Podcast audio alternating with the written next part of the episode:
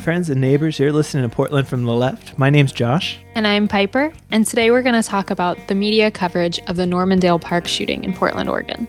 We wanted to do a content warning before this episode because we're both going to be talking about far right extremist violence uh, at a protest, a shooting, a mass shooting that happened just a few weeks ago. And then we're also going to be talking about the response to that. So there's a lot of reactionary commentary, people insulting the victims of the shooting.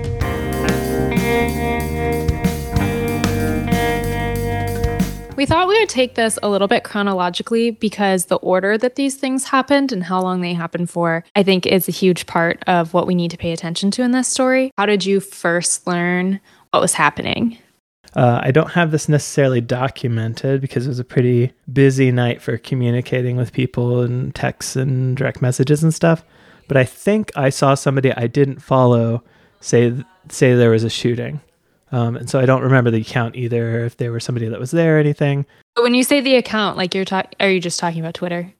I am just talking about Twitter. So yeah, so I was, uh, you know, presumably sitting on my couch in my living room perusing Twitter. The reason I started using Twitter a lot more in the past couple years did have to do with the uprising and that being a place where I could get sort of like really in the moment news from people I trusted. So if I wanted to know where were people right now and where I should show up, um, you know, is there something really, is there enough numbers somewhere? Th- things like that. Um, I sort of got into a habit of that being the source. So it's it's sort of like a breaking news thing, but from your friends. Hmm, hmm.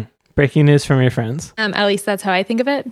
I actually muted the words breaking news because some of the most annoying tweets have breaking news in them. Uh, but it actually, it really doesn't work to my benefit when there's actual breaking news. So yeah, I mute a lot of stuff. From what I remember, um, what I already knew was that someone had come to um, this this march, which is a common march that happens twice a week, usually in Portland. It is a very controlled march. It's very regulated. There's a lot of rules about it. Um, in fact, like Josh, I think we were talking about the other day, like we're not really, we don't really even like rules that much personally. So like we don't even really go to that march. Yeah, um, it's named and the and the kind of group around it's named Justice for Patrick Kimmons, And uh, Letha Winston is the leader of this march. And Patrick Kimmons, of course, was one of the people that have been murdered by Portland Police Bureau.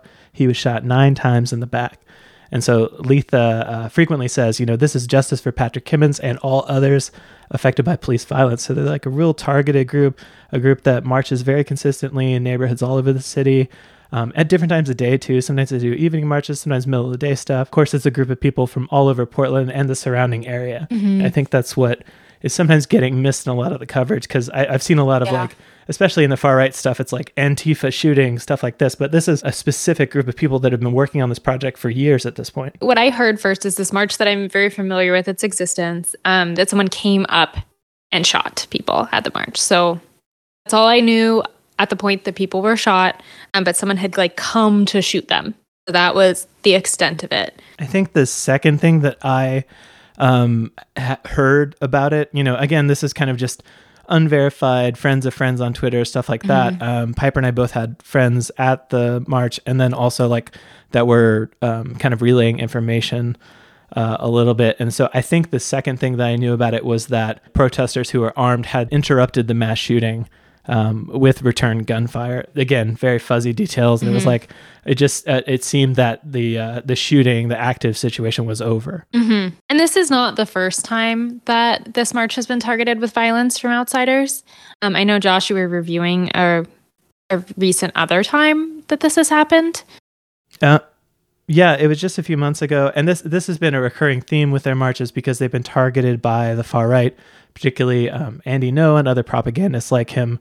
Uh, they post, you know, where the march is coming up. They post the flyers. We've also got other, you know, anonymous and semi-anonymous accounts targeting these marches specifically because they're consistent and they're in the public. Mm-hmm. And specifically, there's one recent time a few months ago when somebody in a bright red truck um, was you know, coming down the street facing the march. The march was on a pretty small, you know, in Portland, uh, particularly in the neighborhoods and stuff, we have small side streets and stuff.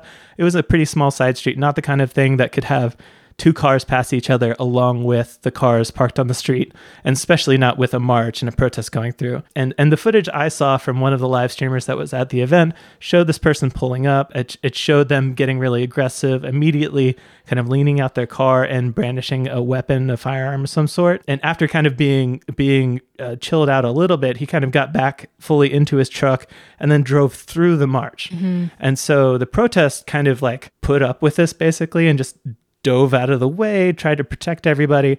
And as he was leaving, he then stopped again, got out of his car with his um, gun stuck in the back of his pants, and, and started to rush the protesters again.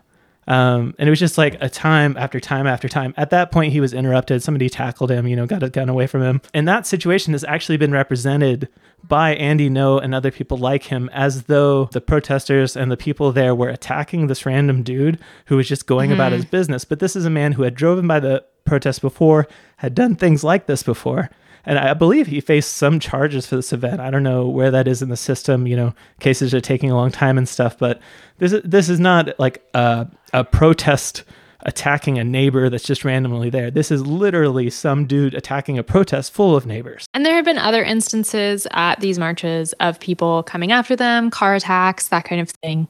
Um, car attacks are pretty common in Portland. Um, they become increasingly common.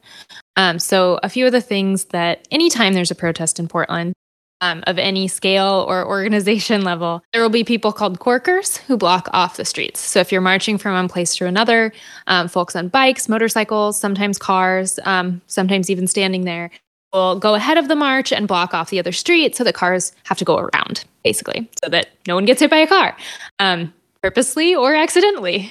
Um, and then also, there are folks that do have self defensive weapons um, that often are with the march to carry them. That happens pretty much anywhere. Um, it's legal in Portland. The quick specific notes about uh, that will be helpful to understand this particular protest and the people like adjacent to it is that um, if you have your concealed carry in Oregon, you can also carry uh, a open um, loaded weapon.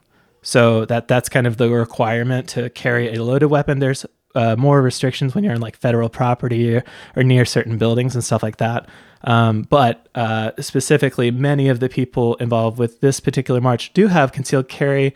They also have been training a lot with firearms and stuff like that because they've been attacked uh, with firearms. Mm-hmm. So there's some need for self defense. And again, we'll remind you this is a very standard Black Lives Matter march, meaning that they're pro- protesting police violence. Mm-hmm. So the idea that they they would have anyone else to call for help when being attacked is just false. Like they they mm-hmm. they, they, have no backup, they have no um, defender or protector. So it is like imperative on them as a group to protect themselves. Part of that is people like corkers, you know, blocking out the streets yeah. and making sure other cars don't run into you. Part of that is people prepared to deal with you know other threats of violence and all of that's working toward a whole of, of literally just walking down the street and and saying you know police shouldn't kill black people like it's mm-hmm. it's we're not talking about something very complicated or something very aggressive mm-hmm. they're just trying to gather and march and yell the names absolutely so then the first stories start coming out in the local media, sort of in that break, more official breaking news context. Yeah, we started seeing updates specifically from local reporters that we know. And those stories universally cited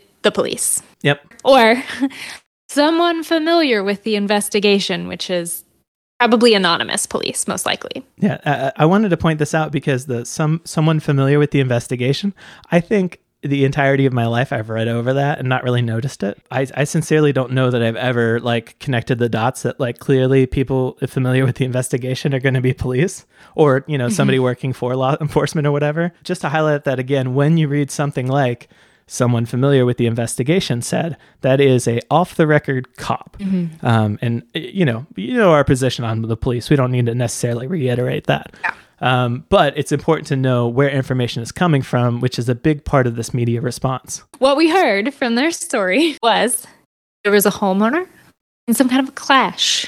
There were shots in the clash. Shots fired, yep. And this stayed the totality of the information from the police for days.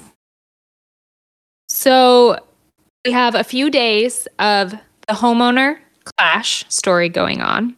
Being reported in all of the local media outlets. Some of them said allegedly, most of them did not. They said things like confirmed from the police, things like that. Especially in the headlines and then the, the Twitter post itself. Um, because a significant portion of the public can't even read some of the Oregonians' uh, articles as an example, but also just people don't click through past a tweet. So there's some kind of responsibility on local media to to actually clearly portray the, the truth in, in even you know short form media like tweets mm-hmm. or uh, in other places like on Facebook or whatever. And we know in retrospect that within two hours, the cops actually knew that it was not a homeowner. Now we know that. So now we know for days there was this this terminology sitting out there in the world of there being a clash with a homeowner when they actually the only information they were giving what they already knew was false there's actually even um, uh, the following day, so Sunday, they uh, d- attempted a, a, a, press conference or something out, out on the street for some reason, presumably so people would show up and protest it, which we did. Um, uh, you know, people did. And then later uh, on Sunday, they had a, like a Zoom presser with the public information officer and some of the press. And specifically, he wouldn't even commit to the fact that the shooter was not at large. Mm-hmm. I remember there was one journalist who, who asked like, can can people is it safe out there? And he just said like, ah, people have guns. I don't know. Yeah, he's like, some people are safe with their guns. Some people aren't safe with their guns. Who knows? Yeah, and this is after like the day after a mass shooting. This guy's not even mm-hmm. telling us that the shooter's in the hospital, which is a thing that we knew. The police would not even confirm that, and he had not been charged at this point, which I don't think is that abnormal with him being in the hospital. But I think it's pretty abnormal to not say that he's in the hospital just to be like, who knows where he is? I keep oscillating between thinking that some of these decisions or some of the, the problems with the police response are attached to low staffing numbers. But honestly, there's no reason to trust that because they've been slowing down work this entire time. So the fact that it puts the public in danger, like police kill people. So that's just more liberal bullshit in the back of my head convincing me that people in power are good. Mm-hmm. If you need to hear somebody say that, there you go. He knew where he was. Right, right. They could have just said, "No, no, the shooter's in the hospital. We're good." Yeah. I mean, yeah. they could have said something vague like he is unable to harm anyone. We can confirm that.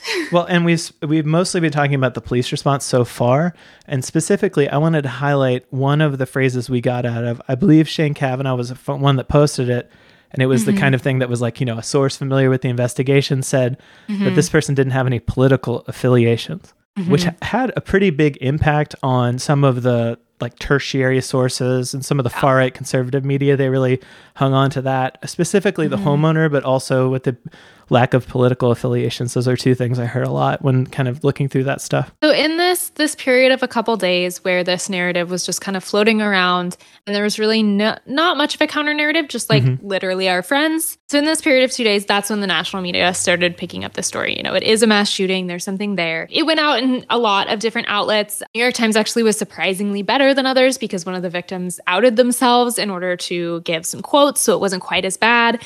But um, overall, uh, it was very bad.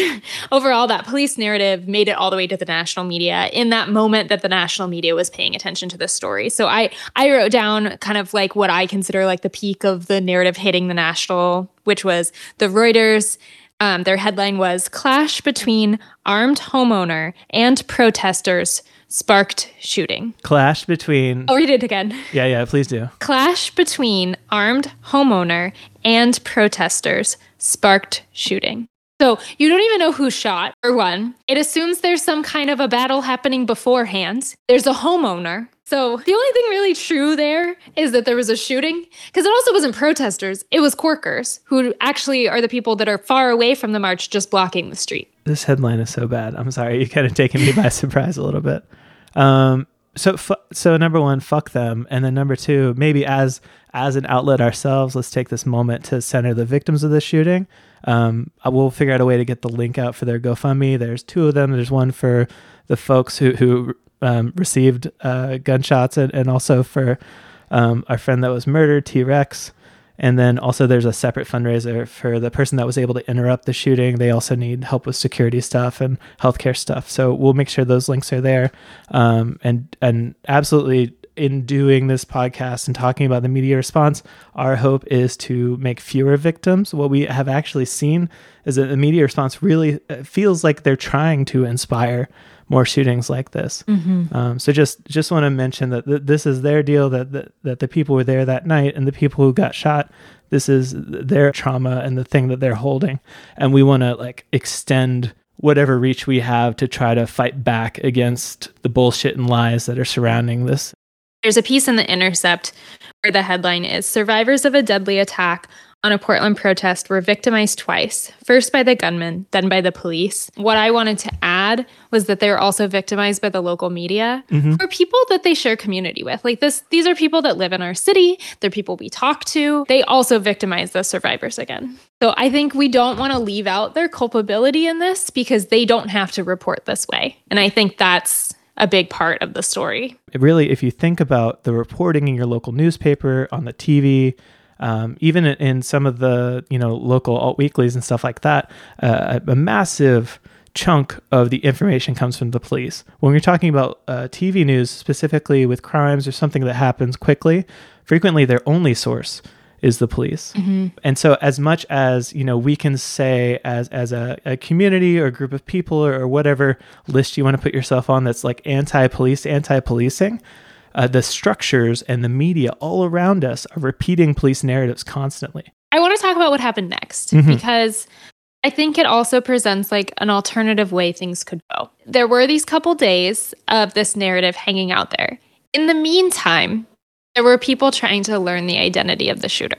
Yeah, so probably starting uh, I actually saw some of my friends that are researchers and stuff in town talking about the details of the scene and what to be looking for as far as trying to figure out the information about the shooter, also what happened. Because again, really what we have are the kind of uh, you know what the the victims of the shooting are actually um, comfortable with publishing at the time in the moment, combined with the police narrative. Mm-hmm. So having additional sources, additional people looking th- looking into things, you know, pulling up information, that kind of stuff is really important. Specifically, I remember that that same night, within a few hours, somebody mentioned that there, there weren't a lot of like properties you could own nearby, that it was mostly rentals and stuff. Mm-hmm. It was just like kind of one of these immediate, oh, wait a second, they're saying homeowner, but we already know that there's not tons of owner occupied units nearby. Mm-hmm. So extending off of that, there, there was a bunch of people that were working on the identity of th- this shooter. Specifically, I think they actually found out the a name and had a partial ID within the night, um, and we're just confirming it the next day. And um, the shooting happened uh, Saturday evening, and then by Sunday evening, a local anti-fascist John the Lefty had actually published kind of the results of this research and information and documentation, which combine both the research from local anti-fascists that had, that were just kind of getting involved and and and just participating in this shooter story because of the shooting and because of the relationship to folks that were protesting, but it also had years and years of research done by anti fascist furries. So it turns out the shooter was formerly part of local furry communities in Portland, had, had already been kicked out. You know, furries are famously anti fascist and like really pay attention to the community, really pay attention to the dynamics and watch out for, you know, far right people and extremists and stuff. So this is a person who had been kicked out of the furry community, who had been sent information to both PPB and the FBI um, on death threats and doxing and other like harassment and stuff like that. His neighbors all had known him as someone who would brandish weapons or otherwise, you know, make threats and stuff, particularly about Black Lives Matter or about protesters and things like that. Anti-fascist researchers um, through like worked together and published through John the Lefty. Um, who is well known to local journalists. Mm-hmm. Um, he he has his face and name. He's not an anonymous account. Like people know who he is. He goes to many events, he shares information with them. And I believe, I don't really have like concrete evidence of this, but I believe it pushed outlets to publish sooner. So they had also been gathering this information, but the police had not yet released the identity of the shooter. And I believe it probably pushed them to publish sooner. At minimum, what it did was it gave a counterweight to this overarching narrative. There is now a different story out there, and it stopped the ability of this story to continue growing, like the false story, to continue growing within the local media. So, along with the homeowner narrative that really um, was ended by John the Lefty's thread, which is again publishing research from a bunch of other people, we we did a little bit of um, we talked to a few people that were involved and just talked to them about the process and stuff. Um, because one of the things we really think there's some opportunity for is for um, news sources that are, you know, open to the idea. Um, I really think that there might be some opportunity for local researchers, local like anti-fascists, to support local news media, not necessarily give them a narrative or really feed them anything, but just kind of if we could develop a relationship where there's a little bit of communication, we could potentially like just provide them information. Um, Yeah, sometimes it's just as simple as they don't know who was present at an event, and anti fascist researchers absolutely do. um, yeah, and I, I don't even necessarily. I think there's a lot of things to know in town. Um, I, I- I continually find out new stuff that I had no idea about um, before, and then realize that it was like very obvious to a lot of people. Um, so I think this is just an extension of us wanting better information to be out there.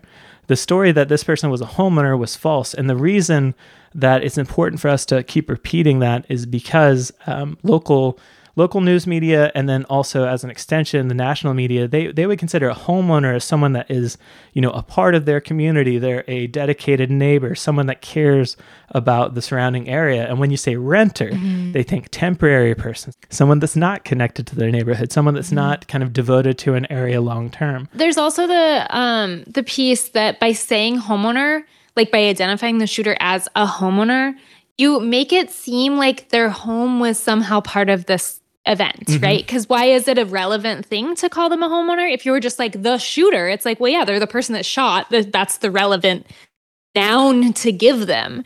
But homeowner makes it sound like, oh, there's something going on with their home. Maybe they like came up to his home and they were doing something there, which at all did not happen at all. So it's like a homeowner, a clash with a homeowner makes it sound like it's a clash in their home. then also the description of it as being a clash i saw a shootout um, this was one person doing a mass shooting and then being interrupted by another person uh, this shooter killed one person and then put a bunch of other people in the hospital. They are the attacker. They are the person, um, the aggressor. And so any description like clash or shootout, it's just it's it's number one not factual, and then also it frames the situation as though there's like two equal parties going at it or being combative when this was an attack that was stopped. In any other situation where there was a mass shooting and someone stopped it with their gun, they would be celebrated. The NRA would be doing, you know, commercials with them, all that kind of stuff. But because these are protesters in support of Black lives, they're targeted and framed with this kind of nefarious, malicious intent, as though, you know, they were doing something wrong when these are literally civil rights activists that are trying to stop policing from murdering people. They're people who are there to stand in the way of traffic so that no one gets run over. They are not armed. They stand in the way of traffic. That's all they do. They were wearing dresses. like they're just they're there to protect people and not they're not even participating in the march.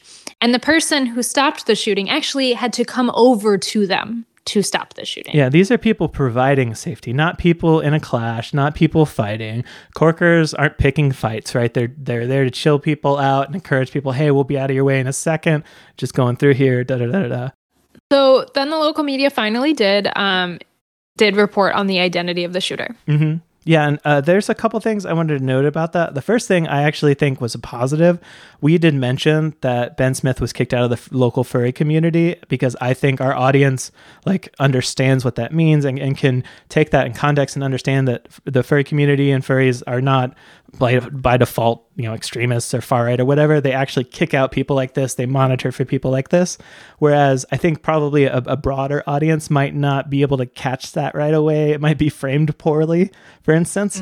Um, so I was actually pretty happy that, especially local TV news, didn't really mention it. They did talk about um, his harassing posts and and him like you know uh, threatening people with guns and stuff like that, mentioning anti Black Lives Matter stuff on the internet, but they didn't go into detail about his relationship with the furry community. So as long as we're saying bad stuff about them, I actually really appreciated that. I think that was the right call. So there were some things that were fine about their coverage for sure. There were still some major problems. One of which, in my opinion, was that it still was framed as sort of this like recent radicalization kind of thing. And sort of like this is an existing narrative that I that really bothers me when it's like all radicalization is the same, just like extremism. Like things are getting more extreme. It, uh, polarization. The way they framed it with sort of just like this recent radicalization, not a long-standing set of views he holds, kind of reinforced that view, which because they do so much reporting where they're like the radical far left, putting it in the context of their overall storytelling, it is still that like extremism sort of a frame. They certainly did nothing to challenge that frame. Reinforcing a radicalization in 2020 really reinforces the idea that the uprising was somehow like wrong or bad, you know, redirecting it from other things, re- redirecting it from his lifelong harassment and, you know, threatening people and stuff um, I think is is really again one of these things that is a little bit subtle, but also something that I, I think that people really trying to do the best reporting um, should be paying more attention to. Mm-hmm. The police this entire time have had a video of the event. Actually, um, there was a GoPro video that they um, took into evidence. They've had video of it the whole time. So this is a few days later. Other people broke the identity of the shooter. The police did not. So yeah, in the wake of this, in the next couple days, we didn't see any kind of official information from the police. We didn't see a lot from the mayor's office. But on Tuesday, he had a press conference that included him, uh, Police Chief Chuck Lovell, the District Attorney Mike Schmidt, and then a few other state level people. And the press conference seemed to be about combining all of the gun violence from the, the previous weekend. So that included this mass shooting that we've been speaking about at length. It also included a police shooting, um, excuse me, a police murder. The police killed somebody that same weekend, uh, in fact, that same day. And then there was a separate shooting that happened the next day where a woman was killed, and then also two children um, were shot. So, three very serious incidents but one was at an anti police protest and one was the police murdering somebody. So in both of those cases, you know, police wouldn't help much. Mm-hmm. The, the, police were hurting people. We fundamentally believe that police won't stop any gun violence, but specifically, they won't stop gun violence they committed or against their enemies. Yeah. Absolutely. I think I think that's very clear. Will they stop the other kind of gun violence? We don't think so, but definitely not the other two. So yeah, they had this press conference, and there were actually some pretty good questions from the reporters there.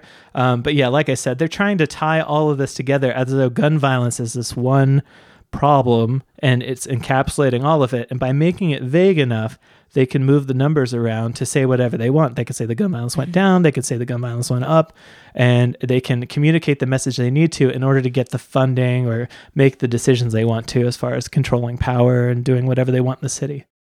And they used they used this as their narrative. They used this to justify increased policing um, of gun violence, which we know would not help 100% in two of those situations for sure.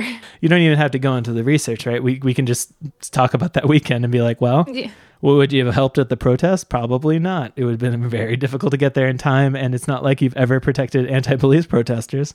And then in the other situation, you killed somebody. So we're thinking fewer police. What do you think, Piper? Fewer police, I think, would improve the situation.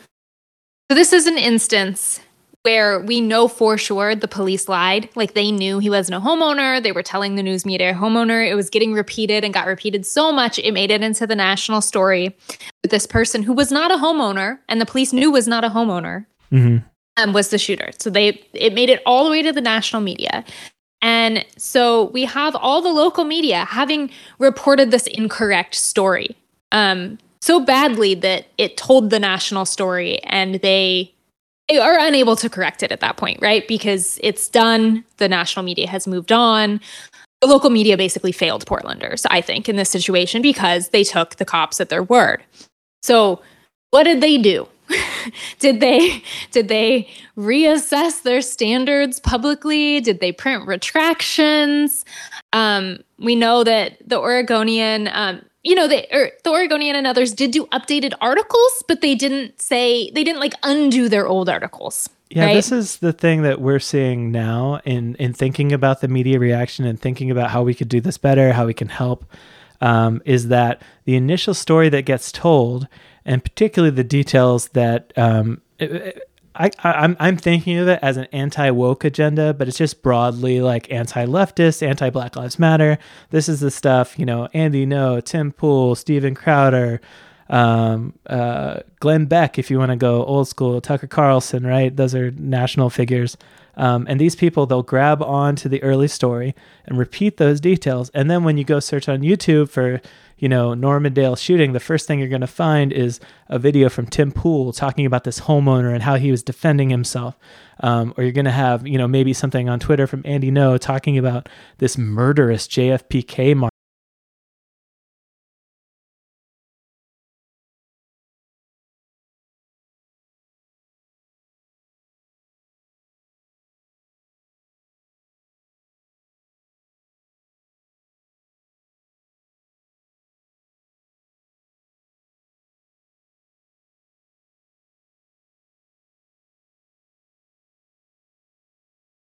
The following Sunday, the Oregonian put out this editorial. I just want to add a little note here. The Oregonian is, we've mentioned this before, is written into our city constitution, which is called the city charter, as our paper of record, and there's a standing contract. So they're like the official paper.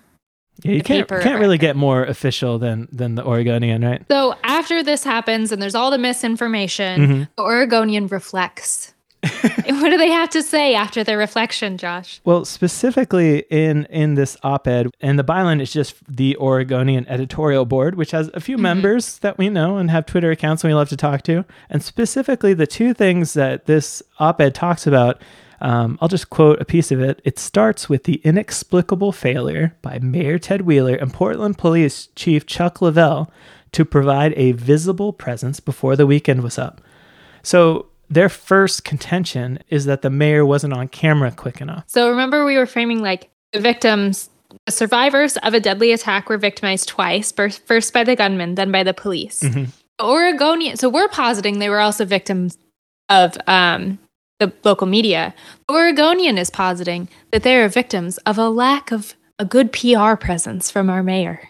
Yeah, and I don't I don't like disagree that having, you know, the the leader of the city, quote unquote, on camera saying reassuring words is nice, particularly when people are upset. But number one, Ted Wheeler has no connection with the community of people and the, the groups represented at this protest. We actively hate him, tried to recall him, voted against him. I have multiple pieces of clothes that say fuck Ted Wheeler. Like it's it's clearly not a good situation for him to involve himself in. But the useful thing he could have done for the for the city is to actually publish the information about the sh- shooter. Make sure the police publish that hey, he's in the hospital. He's not going to hurt anybody else. That's pretty useful.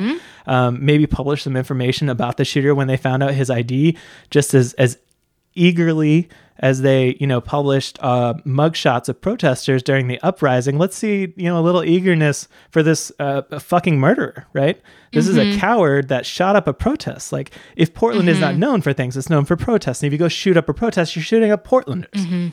And then secondarily, their other suggestion is that we should fire the police chief, like the mayor should fire the police chief, which is an interesting suggestion. I, I looked it up. We've had about five police chiefs in the last like decade or so, and there have been like incredible problems with each of them. There've been a very, very, very consistent situation with the police chiefs, and particularly in Chief Lovell's case. Um, you know, this is the police chief that's been the police chief since the beginning of the uprising. Um, he was put in place then. Yeah. And so for the Oregonian to suddenly decide that the police chief is a problem because there was a mass shooting and he wasn't on camera soon enough is one of the most ridiculous things I've ever heard It's bizarre. it's uh, considering like he is the person like at the top if it, underneath mayor wheeler of course we blame mayor wheeler for all of this but as far as organizationally he is the next one responsible for those 6000 assaults we experienced For tear gassing babies, for the shots fired for tear gassing journalists, the, the murder that happened that same weekend we're talking about violating restraining orders against journalists. So this is the same police chief that did all of that. Um, and now, now it's gotten too far. And the Oregonian says enough is enough. We need to get rid of the police chief, who, as I'm trying to indicate, is really just a figurehead and does not matter at all. The, the police uh, before uh, Chuck Lovell were the same as the police. Under Chuck Lovell, we have experienced no difference in policing in the city of Portland underneath this guy's reign. We should also remember that the Oregonian very recently came under fire because of receiving information from police, leaked information that was false about Jo Ann Hardesty. So they received false information from PPB. They printed it. Turned out it was made up. Um, and this just happened. The member of the police responsible for it, although there was more than one person responsible, but the one that's taking the blame, was just fired recently. So I wonder, Josh, um, since they just had this high profile time where they were had by police lies. Um, and then again, during the shooting, they were had by police lies. They printed them uncritically in headlines mm-hmm. Um, mm-hmm. in their paper. They called him a homeowner, even though the police knew he wasn't a homeowner. What did they think about that? Did they reflect on that in their um, editorial? No, in this piece, um, there's not a lot of self reflection. They did suggest that protesters should talk to police Interesting. Mm-hmm. I just, I in my notes, I just wrote Armenio in all caps next to that because you know we've done that before. Yeah, but do you think that um, if protesters talked the talked to the police, um, the police would have known that he wasn't a homeowner, um, even though they went to his apartment themselves? You know, it's a mystery because the protesters probably wouldn't have known that. They just knew he had guns. Yeah. This motherfucker. Um, Anyway, fuck the Oregon. Oh, oh. So there's one more thing about this Piper that I want to mention. So you mentioned that they got bad info from PPB before, and mm-hmm. they had to publish a retraction because it was a lie. Mm-hmm. And this isn't the first time. This has happened many times. And then th- this time at this mass shooting, of course, they got bad information from PPB and they had to put a little retraction at the bottom of the article, a very subtle one, you mm-hmm. know, that blamed the police and not the people that repeated the police's inf- misinformation. The following weekend, a driver killed somebody with their car, and and the person, the victim who was murdered, um, the article reposted that the police said they were associated with a nearby homeless encampment. No, number one, not a problem, right? Lots of people living outside, lots of people camping. Um, there's not enough housing, so they need to live somewhere. Uh, and also, uh, this person wasn't associated with the local um, homeless encampment. They were actually just a neighbor, a Portlander who was walking. And the association, they even reprinted it in the article um, and connecting it to Wheeler's narrative about people being on, you know, camping and otherwise being near busy streets. And he said, a recent report found that 70% of pedestrians killed in Portland traffic crashes last year were experiencing homelessness. Mm-hmm. So, again, repeated and repeated situations where they're printing police lies and then having to do a really light retraction later. I assume mm-hmm. because there's no one to hold them accountable. I'm sure there's like right. journalistic entities or whatever, but they all agree with them. Mm-hmm.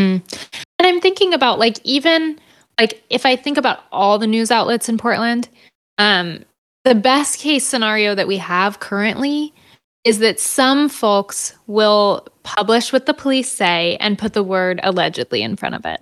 That's our best case scenario. And for instance, John the Lefty's reporting on who the shooter was wasn't printed with an allegedly mm-hmm. In front of it. Even though he's a known reporter, he doesn't have a history of lying to the to the local reporters like PPB does. He can't even get in there with an allegedly. I can see how a journalist would, um, you know, convince themselves that police are a reasonable source and a good place to get information. I can see how they would say, I need to repeat this stuff because it's part of the story. I could just add allegedly or otherwise um, make it seem less important. But what Piper's pointing out is that just adding allegedly and only printing police lies doesn't really give us anything because mm-hmm. there's still just the police narrative out, out there. And the fact that you're throwing allegedly on it just doesn't matter. It just seems like legalese. Why is a source that has a pattern of lying to you, mm-hmm. particularly about certain groups of people, which in this case people they would lie about because they're enemies, why would you print only their story, their version of the telling of events, only facts from them, and not facts from people who do not have a history of lying to you? It just, it just, the standard doesn't actually make any sense if what you're doing is seeking truth. One of the things I want to mention too, related to this, and, and, part of kind of the whole narrative of the story is that once things kind of get out initially and once they're confirmed by reputable sources, mm-hmm. those things get repeated by far right media basically um, almost immediately. Tim Pool specifically had a 27 minute solo video out by Monday. Um, which didn't include any information about the shooter, only really had the initial uh, sources, the information about a quote unquote homeowner, which is untrue. And he just riffed on it for 30 minutes and just made this really terrible scenario where Antifa are coming to get you. And what are you going to do? You're a homeowner, you want to protect your property, all based on a bullshit narrative, all based on lies.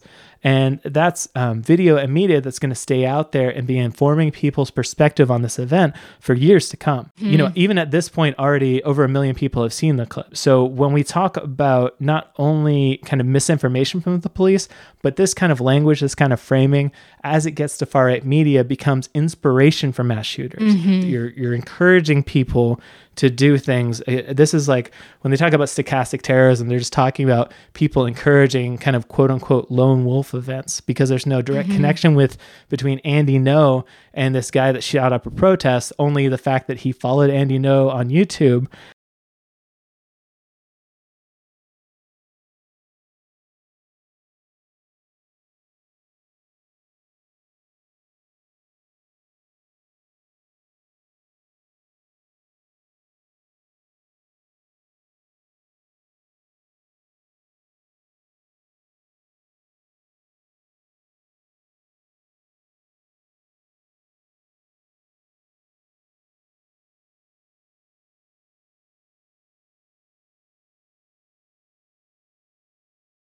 just just to mention and give a, a maybe a, a, slightly more well-rounded view of this event and the, the following days and weeks um, there was actually a really beautiful vigil set up at the um, park with you know candles and and they put up some art and put up t-rex's name and stuff like that. And it was uh, it has been a really nice place for people to come and have a moment and really connect with other people and kind of offer some solemnness and some some seriousness to the event um, that we really didn't get from Portland. Mm-hmm. Portland treated this like nothing. It was it was barely a story. We didn't really get that moment from Portland. We didn't get it from the authorities or anything. So I found it really beautiful that um, you know people created it for ourselves. That we said.